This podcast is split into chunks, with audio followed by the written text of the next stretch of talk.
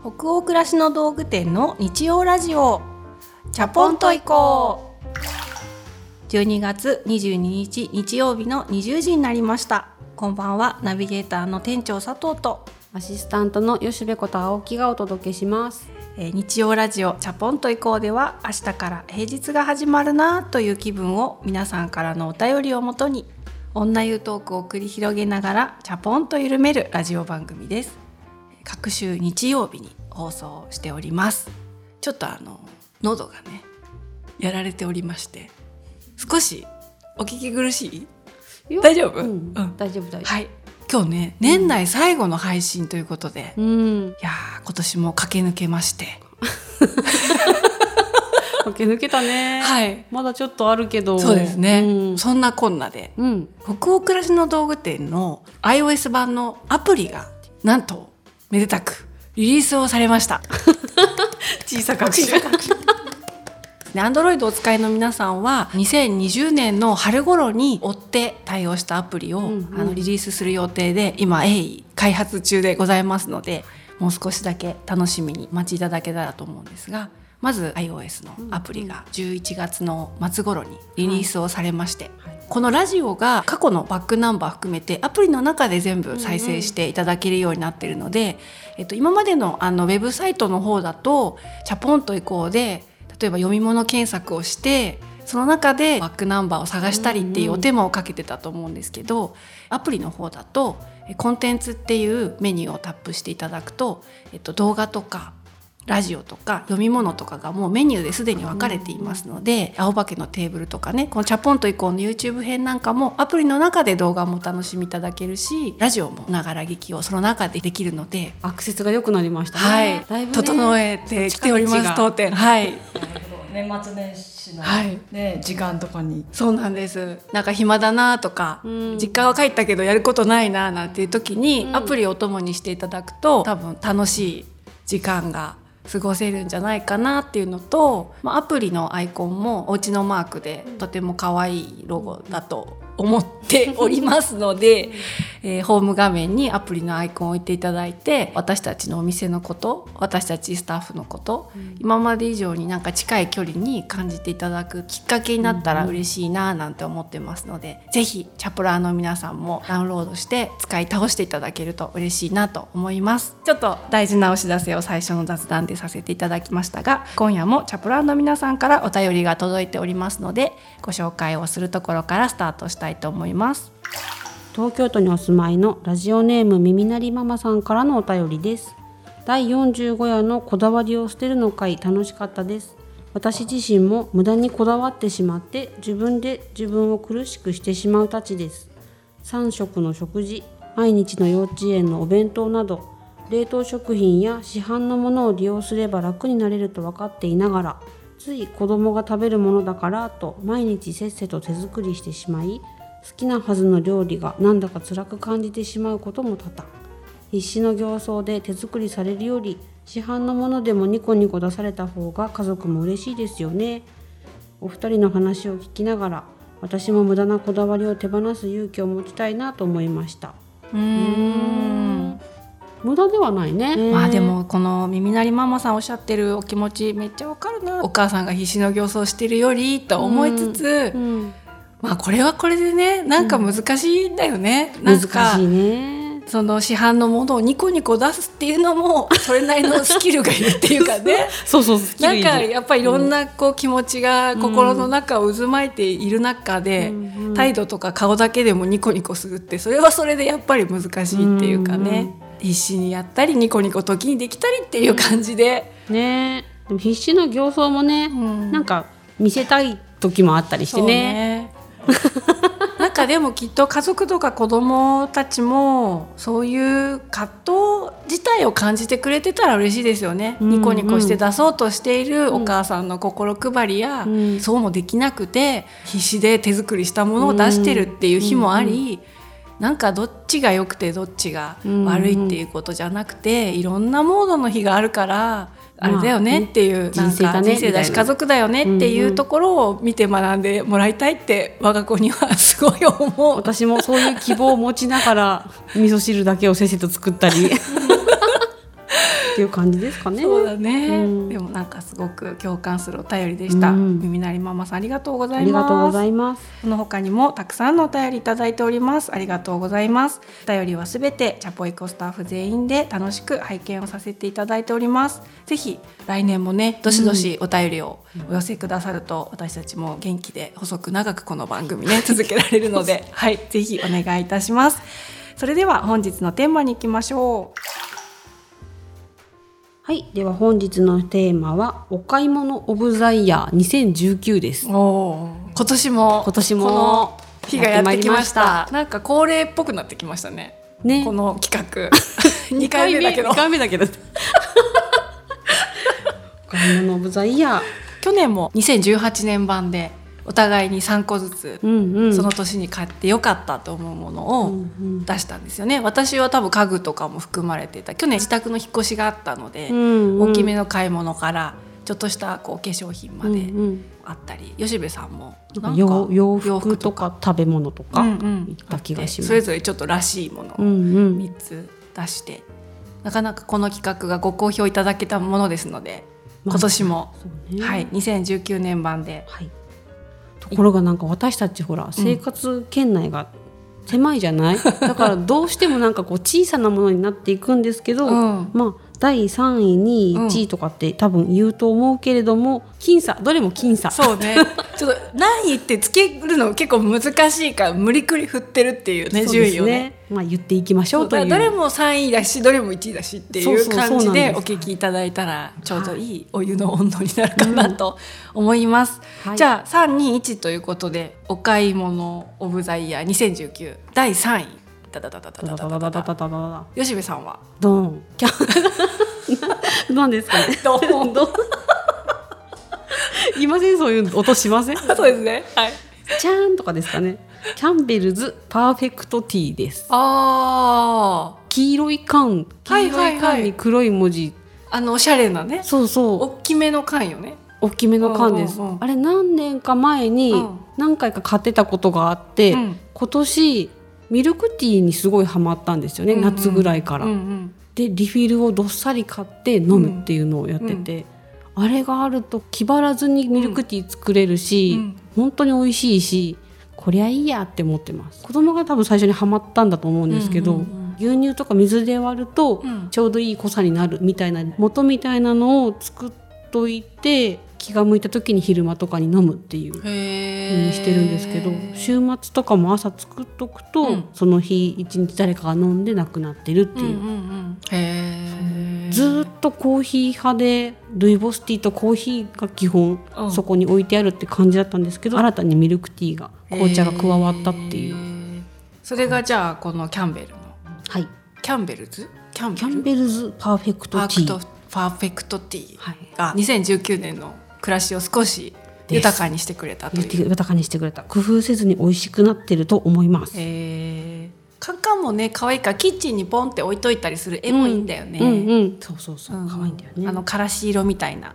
なんなんていうんだ？茶色？黄色？でもあれ黄色？オレンジ？黄色。みたいな。色みたいな。うん。う んちょっと黄色。もう。おぼろげになってるけど、はい。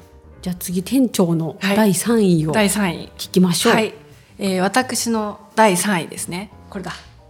ピアス。これだ。これです。樹脂ですかねこれ素材は。よくインスタとかでつけてるとご質問をいただくんです。へえ、はい。かわいい。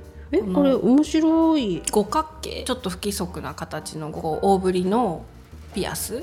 でネズっていうブランドのピアスで、NEZU です。で今年のゴールデンウィークうん。10連休あったんで持て余しすぎて家族で美術館行ったんですよ。東京都あの現代美術館に行った時のミュージアムショップで偶然出会ってそれまで知らなかったんですけどでわあすごい可愛いと思って買いまして半年ぐらいもう相当の頻度でこれつけてて、うんよく見る。まあ、髪がショートカットなのもあって、うん最近すごいピアスが楽しくて、まうん。あ、これを買ったことであこういう素材うん。去年の今頃の自分はコットンパールとかパール系とかゴールドっぽいのがすごい好きだったんですけけどなんか2019年はカジュアルなピアスの気分で少し軽めの素材で大ぶりのピアスがなんか気分でした。へえ可愛いお菓子みたいでそうそうう砂糖菓子氷菓子みたいな感じでしょ、うんうん。なんかすごく私の生活を楽しくしてくれたアイテムということで第3位です、はい。はい、では続きまして第2位。はい、吉部さん。吉部さんの第2位は、うん。ドン3のハンドクリームです。あこれ第2位って言いながら、うん。この間買ったんですけどすごくいいですね。何がいいかっていうのは、うん。塗った時にうん。ベタつきすぎない。っっていうのと、あとすごいいい香りなんですけど、うん。香りが割と早くなくなるから、うん。こうその時だけリフレッシュできる。でさらっとしててだから繰り返し使いやすいしなんか匂いもいい香りだけどそんなに広がりすぎないのがうんうん。私に向いてるなって思って、えー、多分すごい使いますねこれから。えー、ちょちょっとうん。蓋開けてみていい、あいい香り。ね。うん。スーッとした。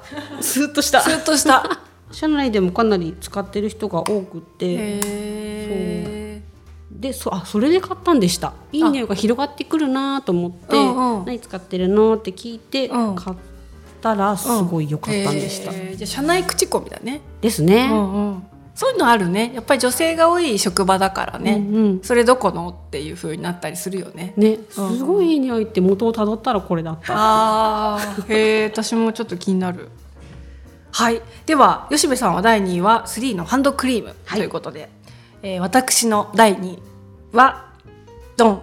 どこのブランド限定ってわけじゃないんですけど、うん。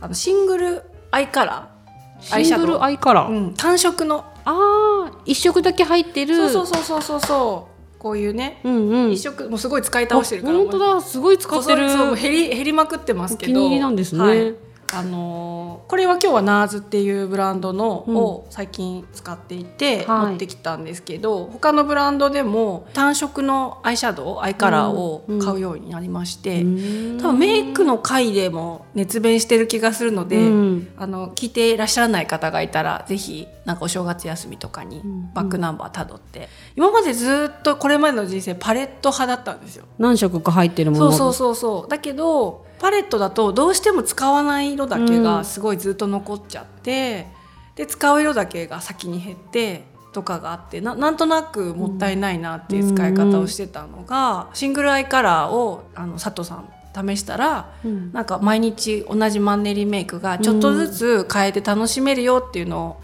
あのお友達になったビューティーライターのあやなさんに教えていただいてから、本当に気軽にパレットより安いしうんうんうん。なんか失敗してもいいやって思えるところもあってうん。一個ずつ買ってこう休みの日とかにまず塗ってみて、うん。あいけるなと思ったら月曜日からつけてみたりとか。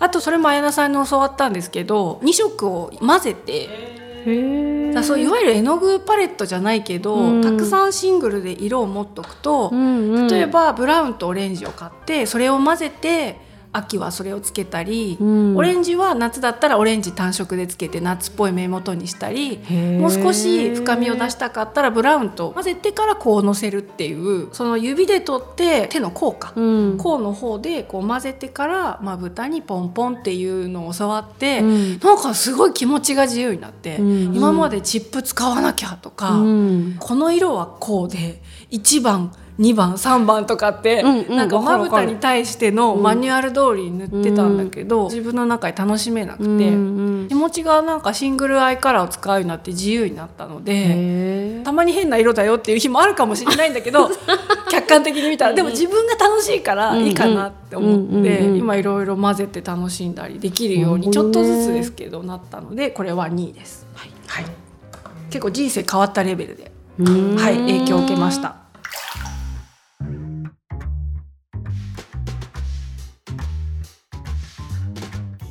ではお買い物オブザイヤー2019ナンバーワンに輝きますのは吉部さん。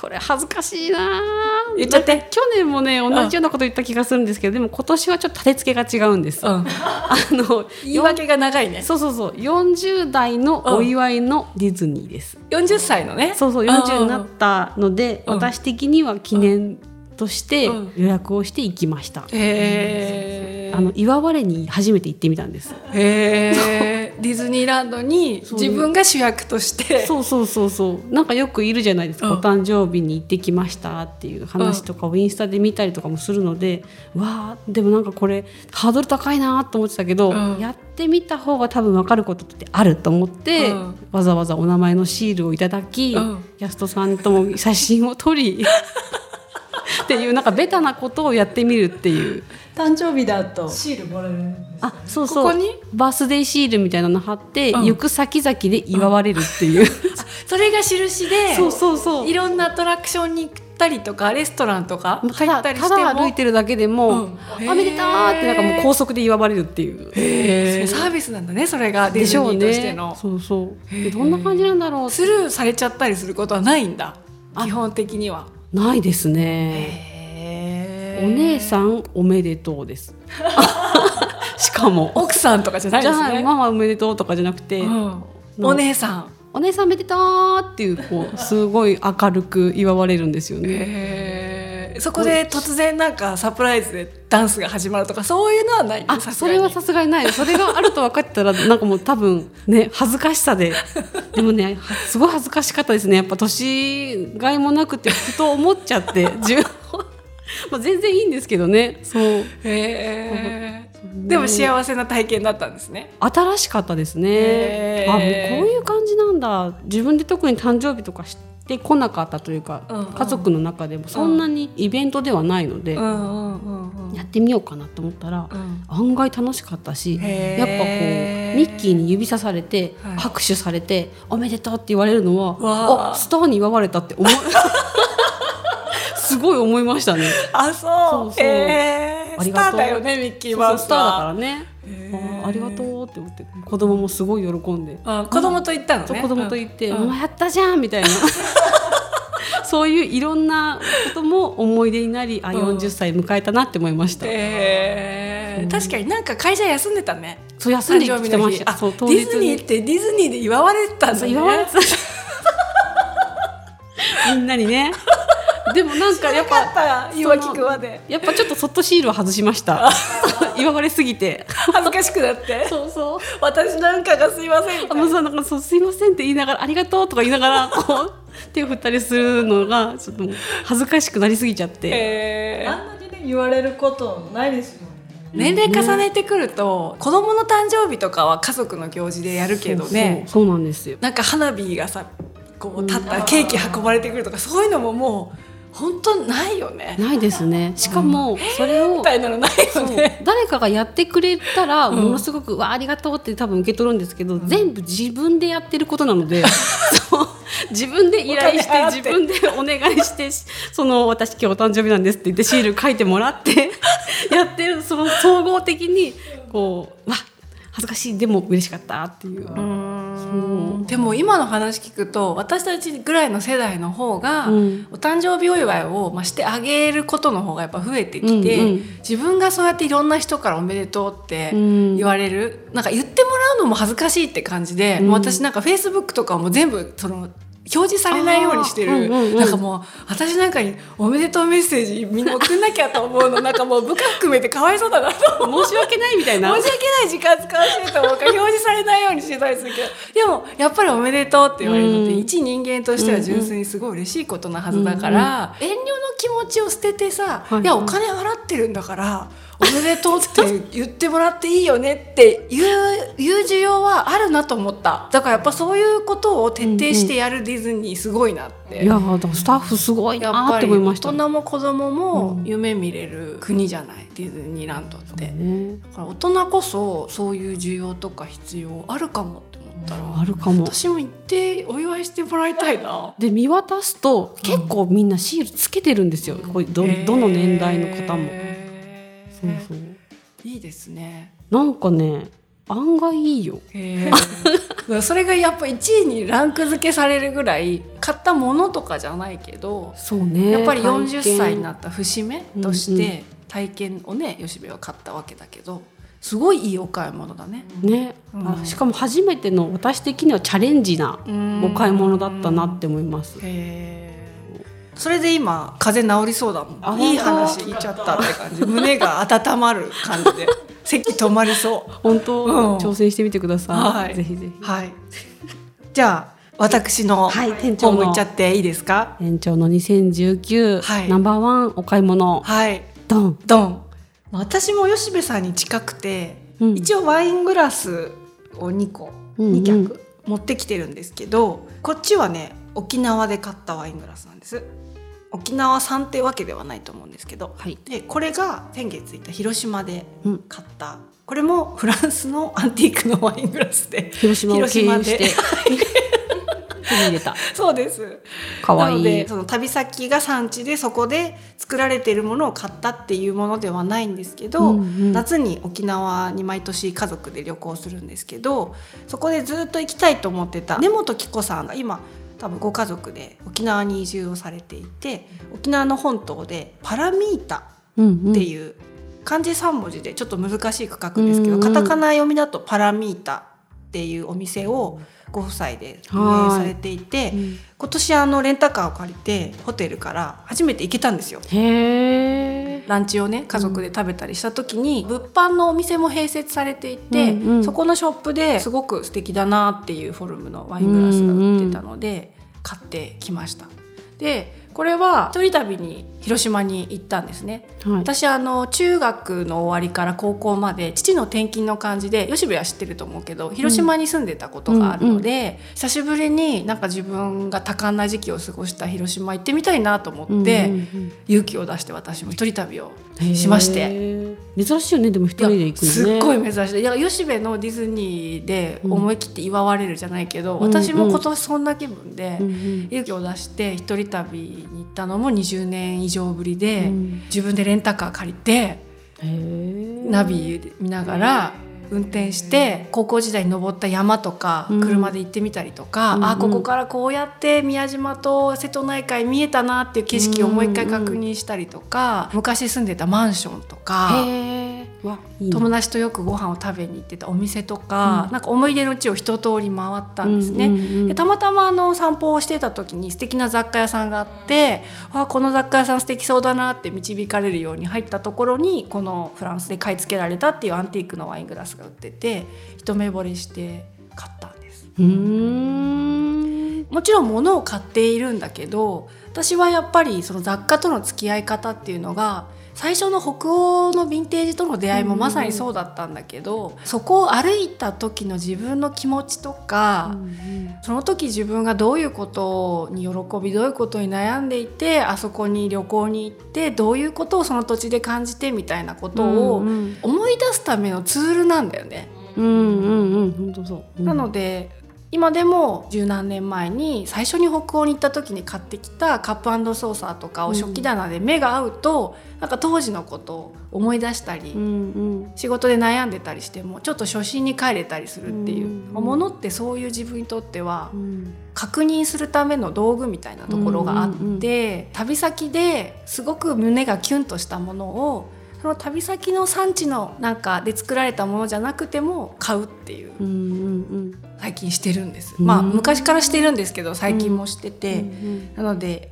もう今年で家族で旅行して4回目の沖縄で買ったワイングラスとか、うん。広島で買ったワイングラスっていうのがうん。またうちの食器棚に並んでいて、うんでそんなにすごいガブガブお酒飲む方じゃないんだけどすごく私ワインが好きなので特に白ワインが。うん。なのでコンビニで買ったワインとかでも料理しながらちょっとクイッと飲んだりすること多いので、今日はどのグラスにしようかなっていうので、うん。そういうちょっとずつ旅先で買い集めたものが増えるっていう幸せをうん。今年ちょっと味わえました。へー。えー飲みに行きたい。来て来て。そこですよね。そう。あのそういう話が多分あちこちのもの店長家に置いてあるものにはあるから、うん。それねこう飲みながら聞くってそういえばそういう話したことないもんなとそ思って。うかもしれないね。でっていうので飲みに行きたいってなっちゃったああぜひぜひ年末年始年末年始親族の集まりがね うるさそう親族の集まりってなるとこうねなんか急にげんなり今しましたけどね。こう規模を縮小してねちょっとチャポン女子会みたいなのやりたいですね。うんうんうんそうぜひ飲みに来てください。はい。という感じで今3個お互い出し合って、うん第1位がはいなんとなく似てましたね。ね経験のものでしたけどね、うん。店長はね。ものではあったけど、でも私もものの裏に潜んだことを買ったっていう感じなので、偶然近かったのが面白いなと思いました。面白いな。はい。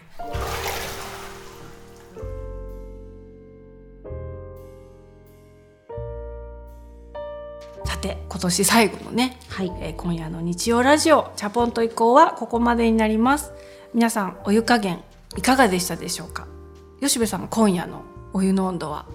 何度でしたでしょうか？今夜とってもぬるめでしたね、そうですか、うんだと思います、はい。でも冬なんで、はい。40度くらいは入りたいかなって思いました。そうね。そのぐらいじゃないとちょっとほっこり温まらないかな。そうですね、はい。じゃあ40度いただきました。今日も皆さんの気分が少しでも緩まると嬉しいです。え番組は後続に便利なポッドキャストや Spotify でも配信をしていますぜひジャポンと以降で検索してみてくださいね。それからえ YouTube で公開しているこのチャポンと以降 YouTube 編湯上がりチャンネルも同時に公開をしておりますのでぜひ合わせてお楽しみください。引き続きお便りも募集中です。感想ご意見ご質問などページ後半のフォームからどしどしお寄せください。全国のチャプラーの皆さんお便りお待ちしております。次回の放送は2020年4月5日日曜日の夜20時になります。新年最初の放送ですね。ね。はい。本当に今年2019年も私たちも駆け抜けてここまで来ましたけど、きっとチャプラーの皆さんお一人お一人にねいろんな生活とか、いろんな人生があっていろんな方聞いてくださっているので本当にねそういう中でチャポンと以降にお付き合いいただきいつも温かいお便りをお寄せいただきまして本当にありがとうございました。ありがとうございました。ありがとうございました本当皆さんからのお便りにいつも励まされています。少し早いタイミングにはなりますがチャポラーの皆さんもどうぞ良いお年をお迎えください。それでは明日からもそして来年もマイペースでチャポンと緩やかにそして熱くいきましょう。ナビゲーターの店長佐藤とアシスタントの吉部こと青木がお届けしました。それではおやすみなさい。おやすみなさい。おやすみなさい。良いお年を。良いお年を